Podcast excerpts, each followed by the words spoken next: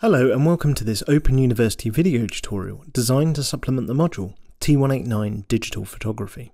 Before you progress through the module and make more use of Adobe Lightroom, this is a great opportunity to look at how you can integrate Lightroom or any other editing package into your photography. This is called workflow. As you progress and develop your photographic skills and experience, it's very likely you'll develop your own photographic workflow. But I'll use this tutorial to show you an example of mine, using this simple flowchart. So, step one is take your photo. As you progress through T one eighty-nine, you'll learn skills and techniques to improve your ability to get most things correct in the camera, reducing the need to spend valuable time in the editing suite. Once I've taken my photo, I use Lightroom to import the files onto my computer. I'll then back up my images to a D V D or external hard disk.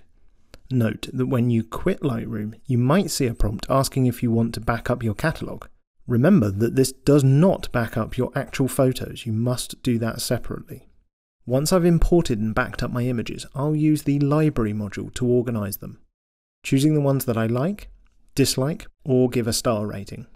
We covered all these things in more detail in an earlier video tutorial.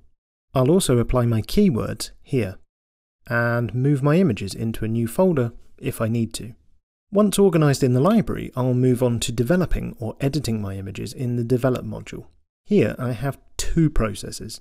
The first is called global changes, such as cropping, white balance, tonal adjustments, presence adjustments.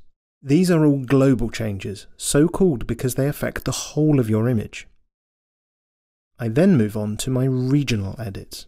These regional edits can be things like spot removal, or using the effects brush to affect smaller areas of the image.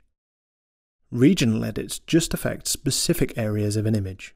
To recap, the process is global first, followed by regional. The reason for this is simply that if I did the regional edits first, these could be unduly affected by the global edits I made afterwards.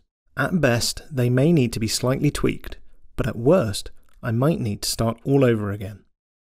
Finally, I move on to exporting my image. This can be to a slideshow, a book, to print, email, or even creating a website.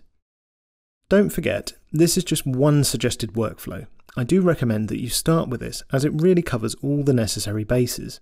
As you progress, you might find alternative approaches that suit you better.